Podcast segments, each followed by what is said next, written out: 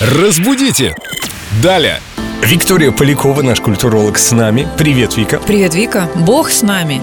Привет, ребят. Вопрос от слушательницы Светланы. Мне интересно, откуда пошло выражение «сарафанное радио»? Объясните смысл его, конечно же, понятен, но все же исторически как?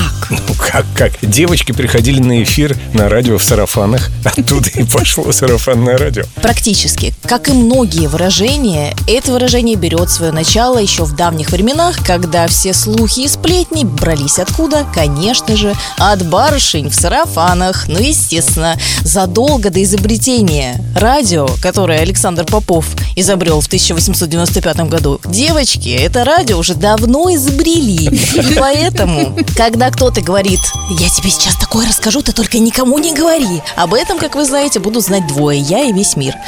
Так что вот оттуда и пошло. А как это сарафанное радио работает? Я не понимаю. Это нужно прикоснуться кончиками сарафанов, чтобы пошло, пошло, сигнал, есть, вещание. Да, и шапочку из фольги желательно надеть.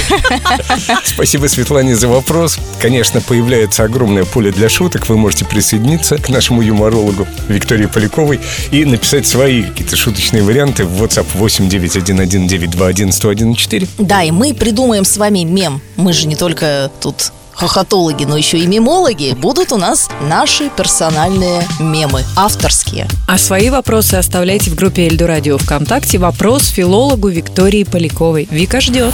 Разбудите! Далее!